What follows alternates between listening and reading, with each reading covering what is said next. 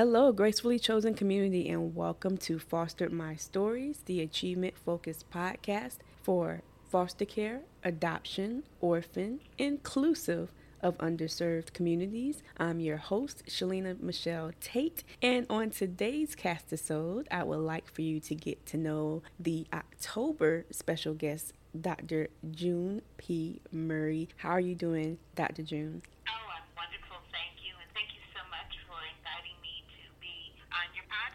appreciate you coming on and especially your time. I'm super excited to introduce you to listeners. So, as you know, Foster My Stories really caters to everyone, but with a uh, special soft place for the adoption, orphan, foster care, and underserved communities. I'm excited to interview Dr. Murray because her background and her testimony really relates to your communities. But before we get into the dynamics of uh, what she's done in her career and what she's doing now, I would love for Dr. Murray to basically kind of give you a snapshot of her upbringing and her past. The first thing I'd like to make very clear is when I refer to my mother or my father, I'm referring to the two wonderful people who adopted me and who began making plans for my adoption, a private adoption. Prior to my birth, I was born and I grew up in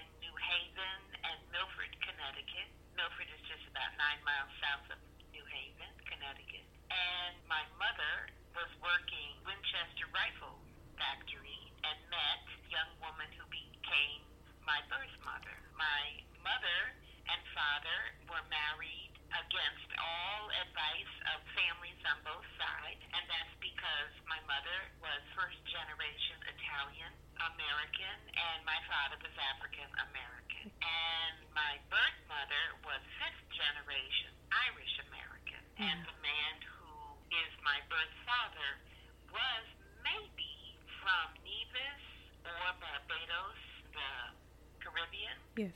Or he could have been from the Gullah corridor. We don't know, judging by the accent that he had when he spoke, made people think that perhaps he was from Nevis. And Nevis, there's a large population of people from Nevis and Barbados in New Haven. My birth mother and my mother met at work. They became friendly. And when my birth mother realized she was pregnant, she knew, first of all, was not in a kind of long term relationship with the man who is my birth father. But more importantly, her family would never tolerate her bringing home a black man as a boyfriend or a black baby as her child. She knew that my mother was married to an African American. And so she thought perhaps, and they had not had any children at that point, okay. that perhaps they would be interested in adopting. And it just so happened that my parents had already looked into the possibility of adopting. And there was another branch of the family that had adopted a baby. Okay. So they spoke with them. That would be my father's uncle and his wife. You know, they encouraged my parents to adopt. And so, you know, they made arrangements with my birth mother that they would cover all medical expenses, all legal fees, you know, pursue the adoption. And so that is what happened, and I was born in June. In fact, I was born on Father's Day, and that's why my first name is June. Six weeks after my birth, the adoption was finalized by the state of Connecticut. But interestingly, it was the last private adoption in the state of Connecticut for wow. about 33 years. We don't know why. Wow. But that's a fact. Wow. Yes, listeners, I'm listening like you to Dr. Murray's testimony about her upbringing, and that's amazing to hear because I've ran into quite a number of people who have almost similar testimonies of, I guess, whether adoption or foster or really their upbringing, being asked certain questions about.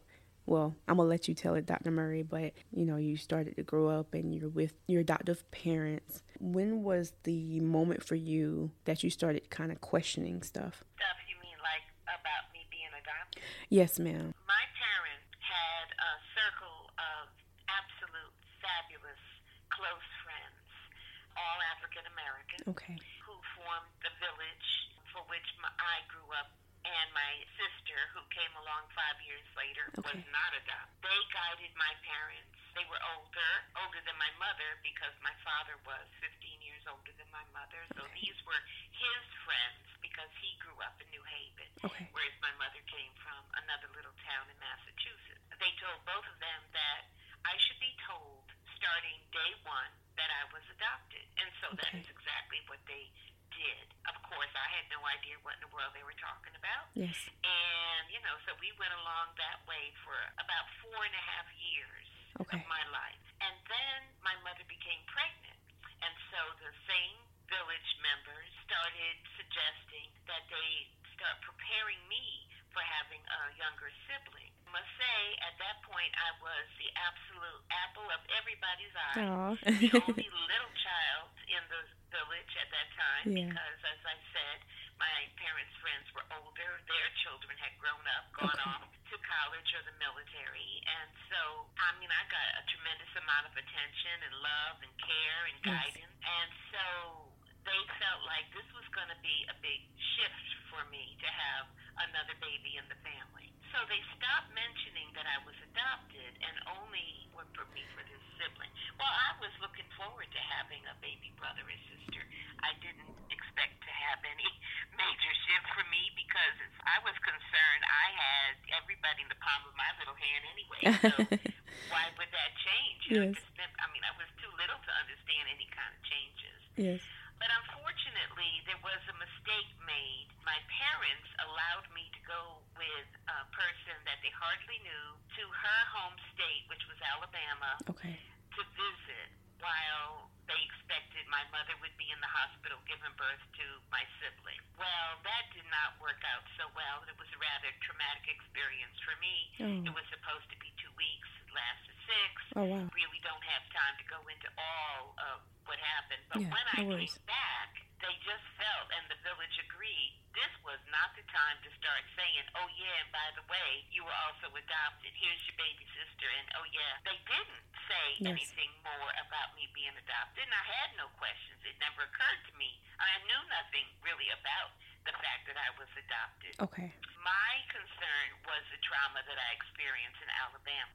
Okay. And so gradually they decided at eight years old to allow me the comfort of a child psychologist. Yale New Haven Medical Center provided wonderful treatment and encouragement and gradually over a six month period presented to me the fact that I was adopted. I learned that when I turned nine years old. The doctor said, you know, she knows the facts now, but she's not ready to accept it. So from nine until 13, I went back and forth in my mind about whether or not it was true. I didn't want it to be true, and then sometimes I wanted it to be true. If my parents annoyed me, I would say to myself, yeah, well, that's okay because you were adopted anyway. If my sister annoyed me, definitely thought, well, see, we don't even share blood. The bottom line was I had a wonderful life, loving, doting parents, a sister who adored me, I mean, tremendously. And um, finally, I just realized that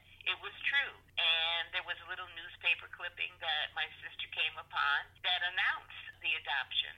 That had to be in the newspaper at the time I was born. And so from that point on, my parents surrounded me with their love as well as the rest of the village members Okay. and answering questions that I, you know I may have had. Yes. In fact, the book that I wrote about it, I say it was an unfolding story because for years, at least 40 years, I was Okay. still learning little bits and pieces of the whole story and about the key people involved. I think that that was perfect because if I had been told everything all at once, which I advise against Yes. when I counsel people who are thinking of adopting or who have adopted, you want to tell the background story to your child along the age appropriateness.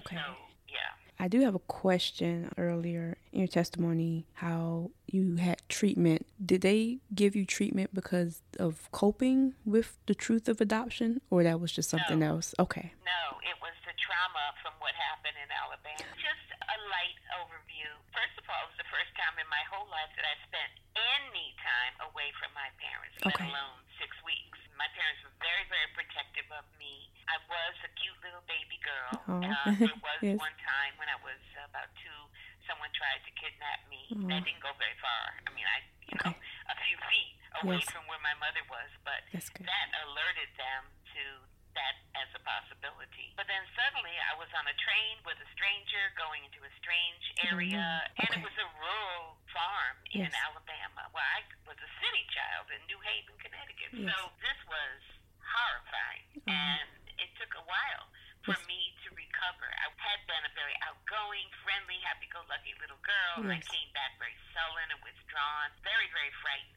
Okay. And so that is why they wanted me to see a, a psychologist because they also knew that I had to learn that I was adopted, and they were just too afraid to say anything about me okay. on top of this, you know, horrible, uh, traumatic experience. Yes, ma'am. And I definitely apologize about those experiences, but I'm assuming, am I saying this right, Dr. Murray, that your experiences kind of help mold you into the leader that you are now? Did that encourage you to go into the studies that you went into or what was that trigger for you? Because now like i see here well listeners the adorable little girl that she is on the cover of the book she's referring to. Is called what are you? I'm gonna let her go more into that a little bit later. What was some turning points for you to possibly decide you know what? I want to learn more about this or potentially go into a career dealing with this? What was those turning points for you? A lot of people ask me how it was or when did I decide to become a mental health professional, mm-hmm. a psychotherapist. And I have to say that I really felt like it was divine intervention, yes. quite frankly. Yes, okay. um, yeah, I mean, all of my life, beginning when I was maybe three years old, there were signs that I either was psychic or had strong ESP or something. I would see things, know things yes. that I shouldn't have been able to know. Okay. And I would speak about it as a little teeny little girl. I didn't even know that it was unusual or that I shouldn't have been knowing some of these things. And as my parents in my village would hear me refer to things that they knew for a fact that I couldn't possibly have known about, they began to see you know, it was sort of like the talk about me, around me, over my head. Oh, was, oh yeah, yeah. Uh oh, you know, this one here is probably a healer. Oh well, yes. Okay. So you know, a lot of things happened in my life. Yes. I started college, dropped out, got married, had two children, yes. got divorced, okay. moved to New York City, was working, and then finally I realized I needed to go back to college.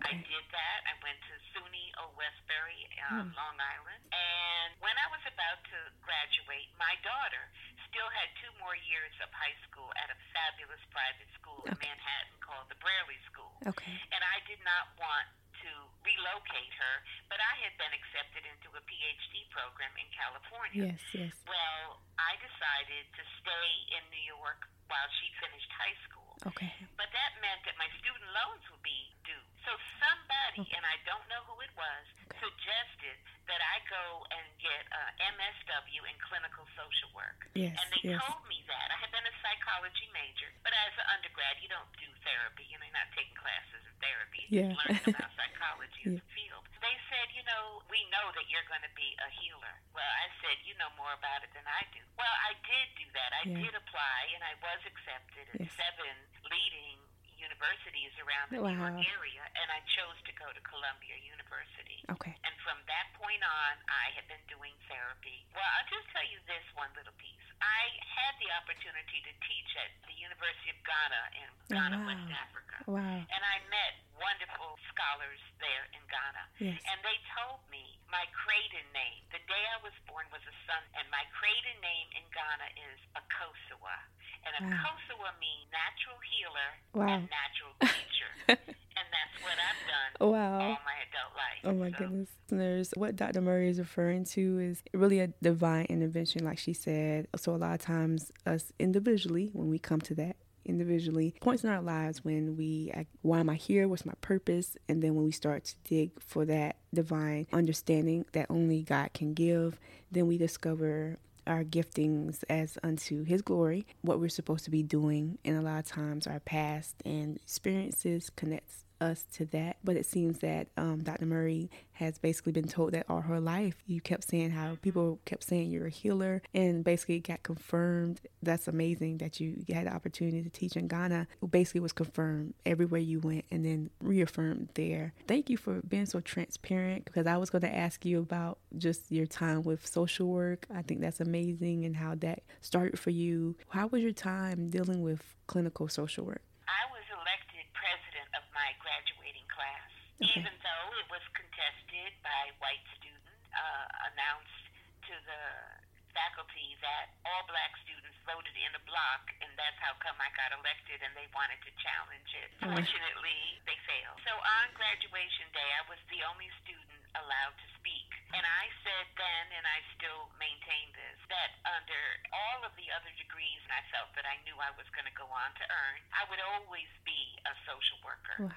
And yes. I have lived up to that definition of myself. I care about people and the situations. Yes. Social workers are trained to see the bigger picture and not just the individual. And we look at the circumstance and con- context of anybody's life in order to figure out how we can help them help themselves. It's been wonderful. I always had a private practice, which I focused on African American and other people of color as clients. I had a, a sliding scale because I didn't want anyone not to be able to receive the benefit of my skill. And yes. I worked at agencies part time all throughout my career as a college professor and administrator.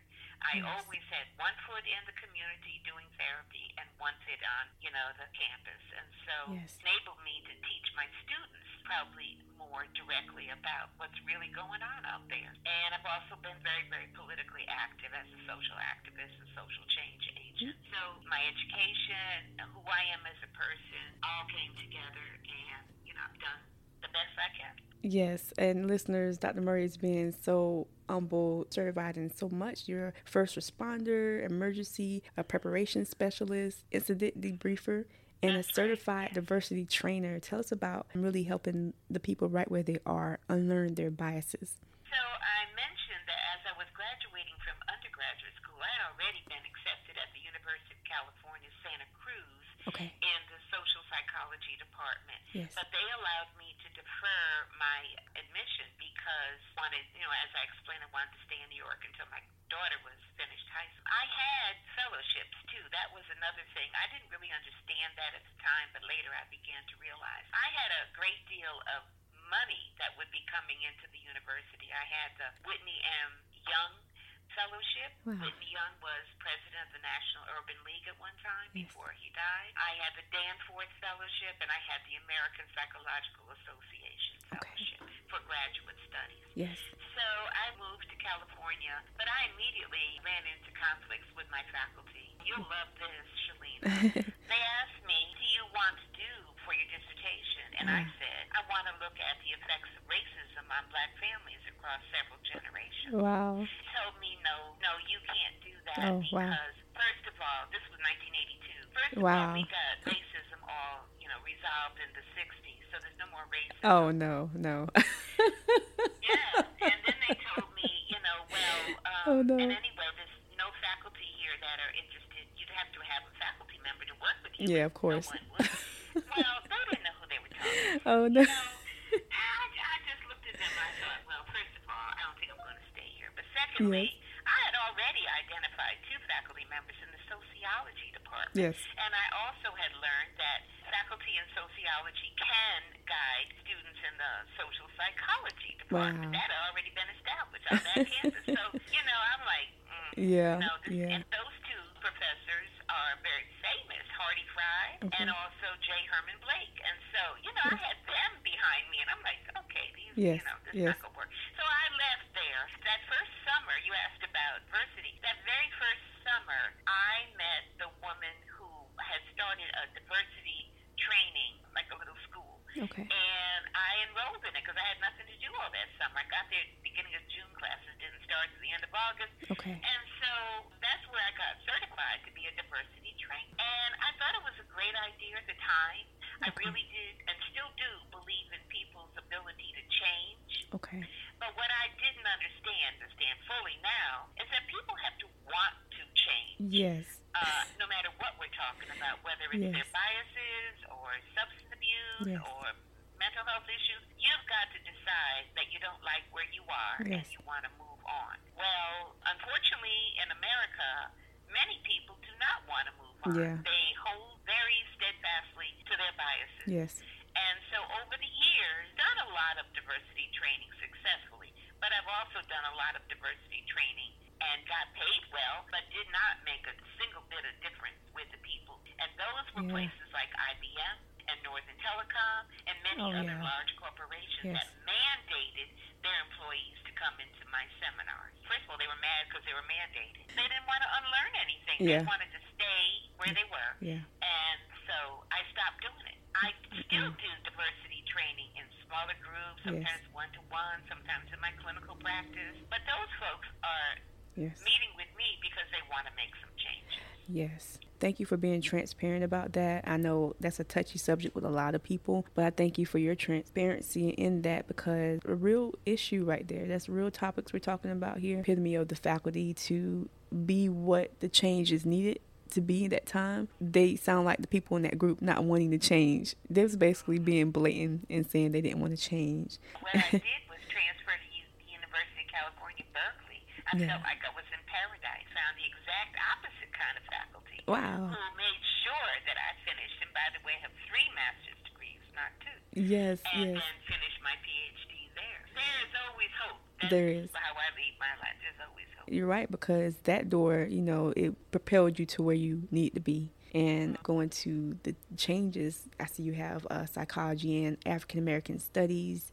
I know when I was at USC here in South Carolina, I just questioned, well, why is the African American studies course separated from the histories department? And I had to go all the way to the other side of campus to take that course. So, how was that for you teaching that course? Oh, first let me say, the graduate program I was in, you mentioned ethnic studies. Yes. That's the name of it, is the Ethnic Studies Graduate Department at UC Berkeley. Okay. And it is multidisciplinary. Okay. So uh, every student, every graduate, every doctoral student has to do original research in at least three disciplines. The first is ethnic studies, Okay. and then the other two are whatever that student is interested in. And there are faculty all across the campus from all the other disciplines that also will teach courses in the ethnic studies graduate program. I ended up doing original research in six disciplines because, you know, when I went back to school, I went back like a crazy person. I was so happy to be back in school and studying and learning and meeting people, and it was amazing. And so I combined ethnic studies with psychology. That was,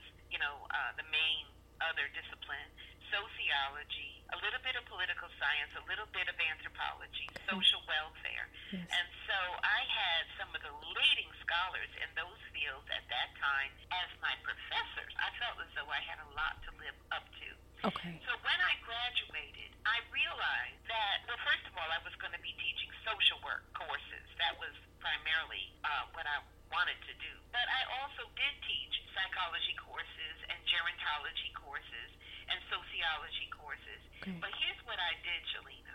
Every course I taught, it didn't matter what they called it, Yes. what they called it. Yeah. I made sure I infused African, African American, Yes. history, culture, language, you name it. Yes. I made sure Uh-huh. every single course included that. Yes. And I thought that that was very important because Yes. having gone through so many years of college and then grad school, I saw that the courses often offered did not include anything, any information Yes. about people of color, Yes. not just African Americans, Yes. but people of color generally. My experience in ethnic studies was broad. I mean, those faculty Yes. members made sure that we understood it isn't just for African Americans, but it's also Asians and Native Americans and the people we refer to as Hispanics, but are very diverse themselves. Yes. I mean, it is a broad range of people of color in this country that are being overlooked, undertaught. Yes. Americans don't know the history. And so Yes. I was going to try to do my best, my part to change that. So Yes. that's how it was. It was wonderful. I remember when I was teaching at North Carolina State University, and also I taught at Webster in Charleston, Oh, South wow. Carolina, by the way. White students would say to me, "Well, I don't." I'd say, "What do you know about your ethnic uh, background?" and they would say, "Well, I don't have an ethnic background. I'm white." and I say, "Well, you know what? There's no such thing." And the Yes. other thing is, I try to teach people to use ethnicity and not race. Yes. Because there is only one race, and Yes. I'm not making a moral statement. Yes. I'm making a biological statement. You're about to preach now? race. It's the human race. Yes. So we need to get away from that. That's Yes. why my book says bi-ethnic. I had a Yes. bi-ethnic adoption, not biracial. Yes. So it's been wonderful. I love it. Don't get me started, honey. I, will. I love to teach, first of all, and I love to teach art history. Yes. Yes. Yes. Still learning. I'm going to be still teaching. So. Yes, ma'am. Thank you for just being so transparent about that. And it's a subject that needs to be talked about because I know for me growing up, and then I've heard, of course, stories and testimonies of just how fearful people are to just talk about it and really address it. And I love how you just broke down about your. We're going to get into it now. Your book, What Are You? I imagine that probably was more so growing up, but did it continue when you was teaching and just I've heard so many people that I know come to me saying they've gotten that question and I and I tell them I said what do you mean what are you tell them you're a person Oh, my oh my gosh. You know, we could do a whole separate podcast on that topic. I'm here to tell you. Yeah, so even when I was a very little girl, yes it didn't matter whether I was with my parents, who were Yes. obviously bi-ethnically uh, married, Yes. or if I was with other members of the village. They might have taken me out for tea or, know, lunch yes whatever. And people, white people Yes, mostly, but yeah. often African Americans, Yeah. primarily white people, would stare at me. That'd Yeah. be the first thing. They'd Yes. be staring and staring. Well, as I said before, I was a very happy-go-lucky, friendly little girl. So I would smile at them. I'm thinking everybody loves me. so they must be looking at me because, I mean, because they Mm. love me. Yeah. And then when I would smile at them, they wouldn't smile back. yeah So then I remember one time my godmother, family was from Jamaica, and she Yes. had a look that was different than most African Americans. Okay. And so she was used to what I was learning to experience. And I said to her, Auntie Selma, why are those people staring at me? Uh-huh. And she just looked over at them and then looked down at me and she said, Because you're so beautiful. Q. Oh. That's why. Yes. Well, that was good. I like that. then. and so, you know, from then on, I didn't worry. But as Yeah. I grew, yes then the questions started coming, and Mm. that the title of my book is the main question. yes What are you? Because they would stare and stare and try to figure it out. yeah Because I've learned that until people can pigeonhole another person, they don't know how they're going to interact with them, or Yes. if they're going to interact with them. And they look at me and they couldn't make up their minds. I'm light skinned, my hair Yeah. is straight. yes Um, and then they would listen to me talk, so they would have a certain biased idea about how all black people talk. Well, I didn't sound like Yes. what they thought I should be sounding like. yes So, yeah, I had manners. I knew how to behave myself in public and whatnot. And so they're trying to figure out, yes okay, they couldn't stand it anymore, and so they would just Oh, walk my up goodness. to me, a little girl, a teenager, an adult, and to this day, yeah what are you? oh my gosh How do I respond to that? It depends on my mood. I'm a Gemini. so, you know, sometimes I'd be very polite and Yes. answer. Other times I'd say, well, what do you think? I Yes. mean, what are you talking You know, It- anyway. yeah Yeah, so, yes, they still ask that question. And, you know, that's one thing. I mean, the fact that they ask the question, that's one thing. yeah But the other part of it, the part that annoys me, Yeah. is I'll say I'm black or I'm African American. Yeah. I never identify. My identity isn't bi-ethnic. Yeah. That's just my biological, you know, composition. yeah But my identity is to be black. Yeah. And I'll say I'm black, and they'll say no. Now I'm like, okay. What do Yeah. you mean no? And they say, no, no, no, you're not black. So, Mm. uh, so somebody else must be this or that or the other. What, Ugh, aren't yeah. you from the Mediterranean? Aren't you Samoan? Oh, aren't you gosh. Alaskan? Aren't you Puerto Rican? I mean, Yeah. Israeli? You name it. I've been Yeah. everything. I've been called everything. Wow. And I'll just look at them and Yeah. say, nope, African American from New Haven, Connecticut.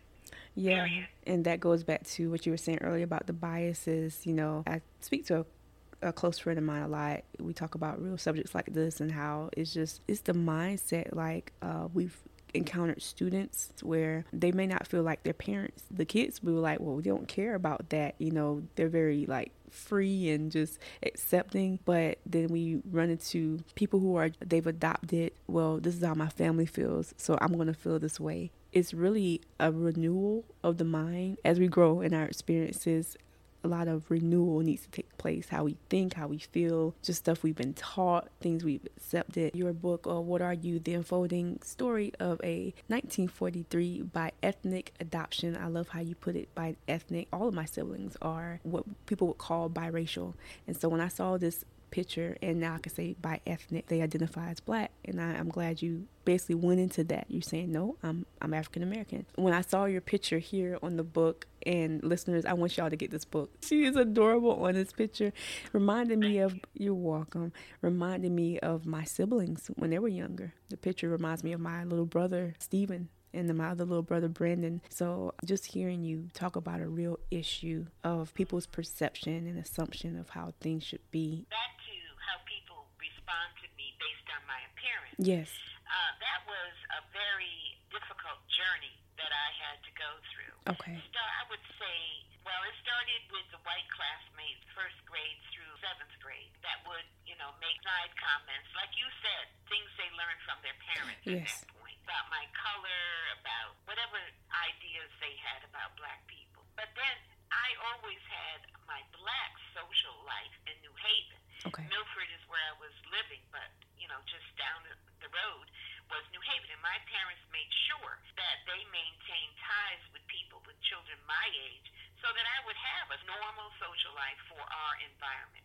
And for the most part, that was wonderful, but there were also very bumps in the road, big bumps in the road, because there were some people, black adolescents, that questioned my identity, yeah. questioned my why I was even a part of the circle. And my initial response was to feel guilty apologetic, mm-hmm. um, trying to figure out how can I fit in. You know, why do I look so different and why are they treating me so differently? Yes. My parents had prepared me for the white racism, but what they underestimated yeah. was the black racism. Yes. And so that was, um, I would say, about 12 years of struggle wow. until one day, and I have this in the book, I almost got killed by two African American young women. Oh my goodness. Unfortunately, I learned that they also had mental health issues. Okay.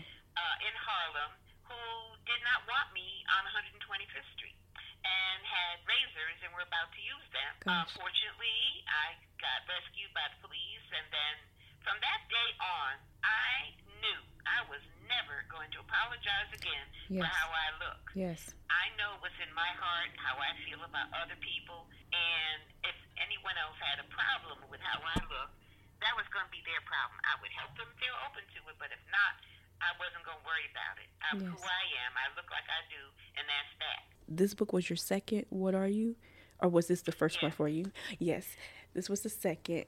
And how did Guess What? I'm Adopted come about? My first book, Guess What? I Was Adopted, came from many years of doing therapy with couples that were thinking of adopting Okay. or had adopted, as well as adults who were adopted but weren't told until Mhm. or didn't find out until they were adults Yes. that they had been adopted and they went into trauma because they didn't know who they were Yes. or why they were adopted or who their biological parents happened to be or what happened to them, why were they available, a lot of clinical issues. And so Wow. Yes.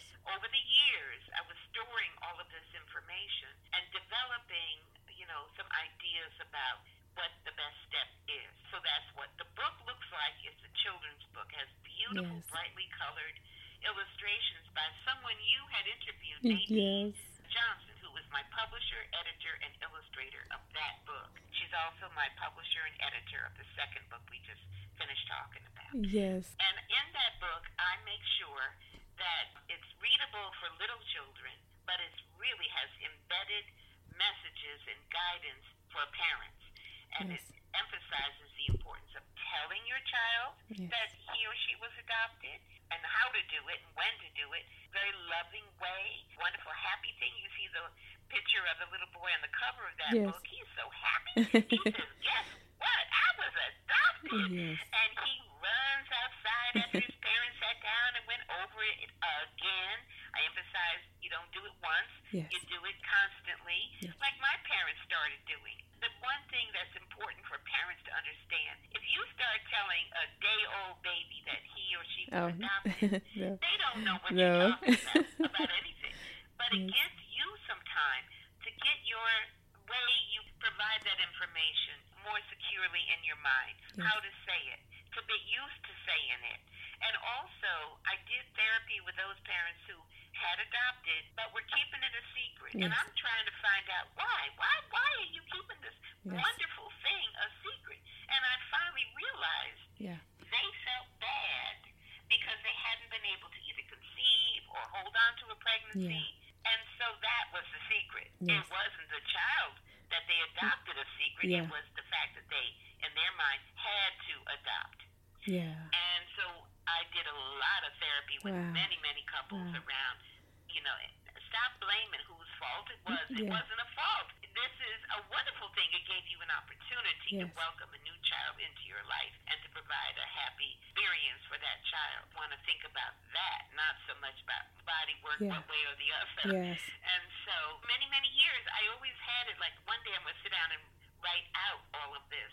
Yes. And I did. It took maybe about two years of writing it and rewriting it and Yes. phrasing it and rephrasing it. Nadine was wonderful as my editor. Yes. Yes. And at the back of that book, I have some tips from me, the psychologist, Yes. explaining s- what I just was uh, speaking about. The fact that it's important to tell, how to tell it.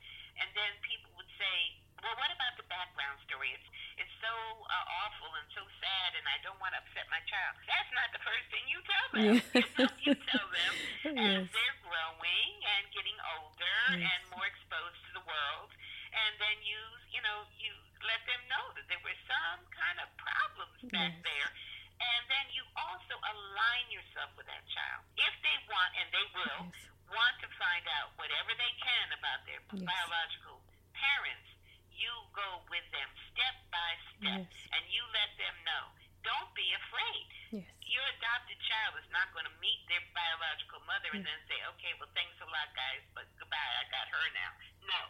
They may want to include the parents in their life, and that's fine, but Yes. you don't need to be afraid that they're going to find out Yeah. and turn their back on you who Yes. love them, you know, raise them, you know. But that is, uh, you know, often what I would hear Yeah. from the adopted parents that, oh my God, I can't tell my child because then they're going to want to meet their birth mother or their birth father, and then they might not want me anymore. And I'm like, only if you've been abusive. If Yeah. you've been abusing that child, yeah, they might turn their back on you anyway. Yeah. But no, they're not going to turn their back on all that love you gave them Yes. just because they found out some biological history from their birth parents.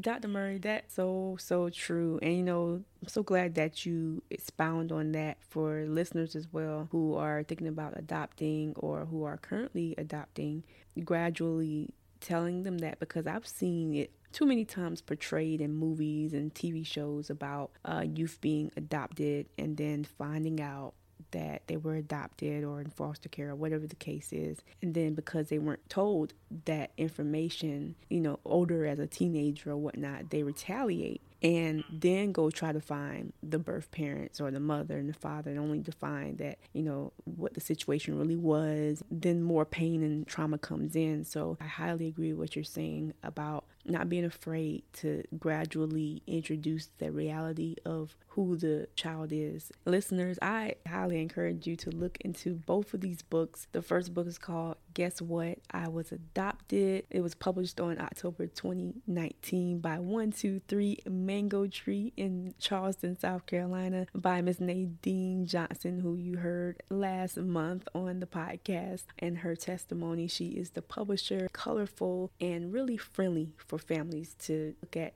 and read, and for youth who have questions to be able to understand and comprehend. Guess what? I was adopted was awarded the National Association of Multicultural Education, and the acronym is NAME Award for Multicultural Children's Books.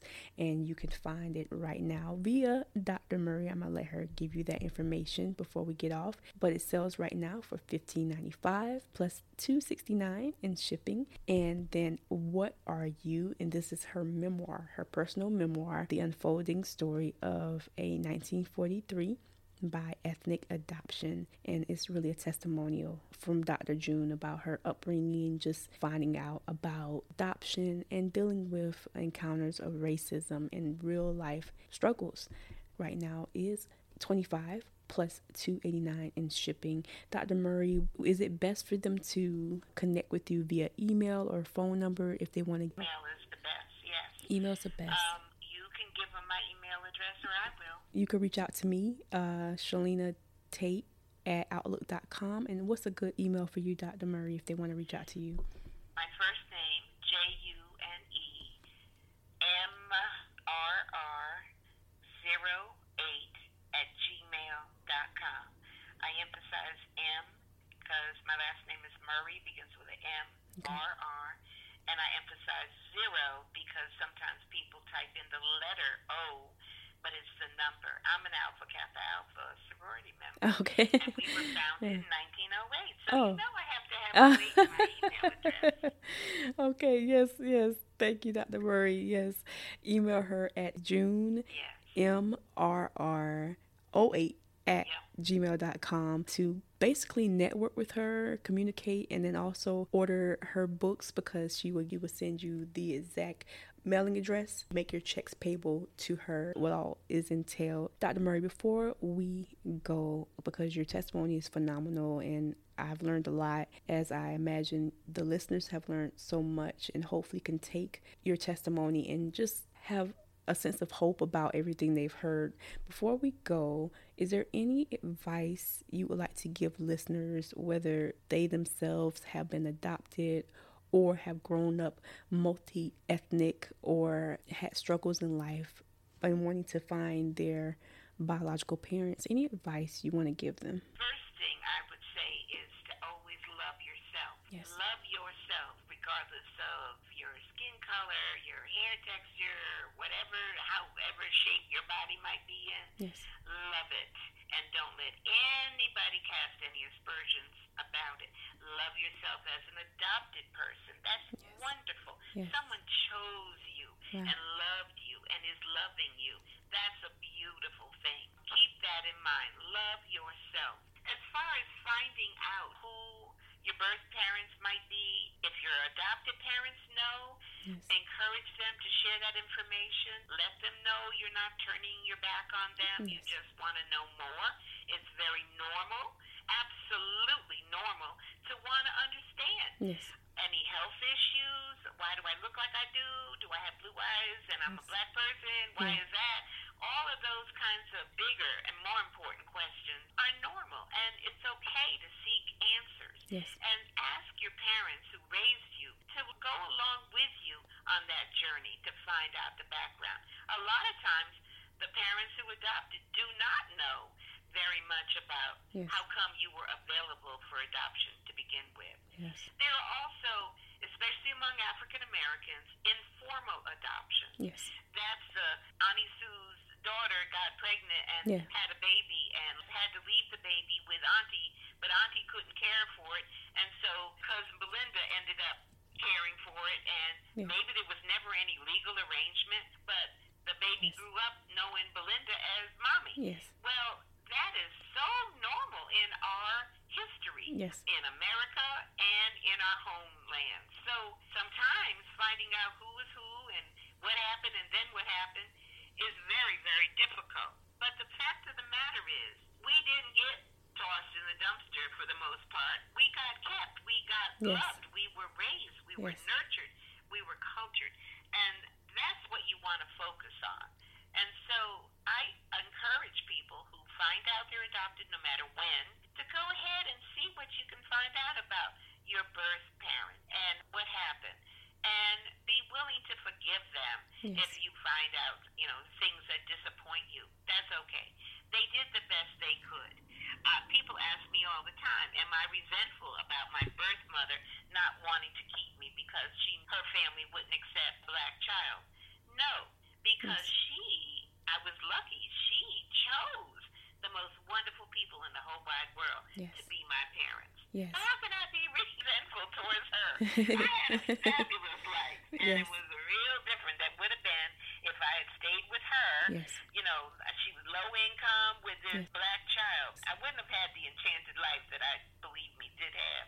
Yes. So yeah, find out as much as you can, but always let your parents who raised you know you love them Yes. and you're so happy that they're your mom and dad. Those are high words of wisdom, Dr. Murray. That's so true. Testimonies. I grew in foster care. So we do question, well, why did this happen? Why did that happen? But a lot of times looking back, well, for myself, I've realized that, well, that wasn't the best situation to be with family. That wasn't where I needed to be. And so when we realize those revelations, like you just said, we can grow, we can heal, we can be delivered, and hopefully help someone else to do so also. Dr. Murray, I'm so grateful that you've taken time out of your schedule to be here today on Fostered My Stories. Um, listeners. You're welcome. Listeners, please support Dr. Murray. She has some phenomenal books that I really want you to look into and connect with her on and reach out to network, hopefully for opportunities, maybe some speaking engagements. Bring her to your, uh, do you travel, Dr. Murray? Do you go speak? Oh, yes. Okay. yes. yes. Bring her to your college. Bring her to your event, your community. So the wealth of knowledge that she has can continue to spread in your community, your homes, and your hearts. If your upbringing, community service, or job connects you to the foster, adoption, orphan, or underserved communities, I would love to chat at Fostered My Stories Central Facebook page.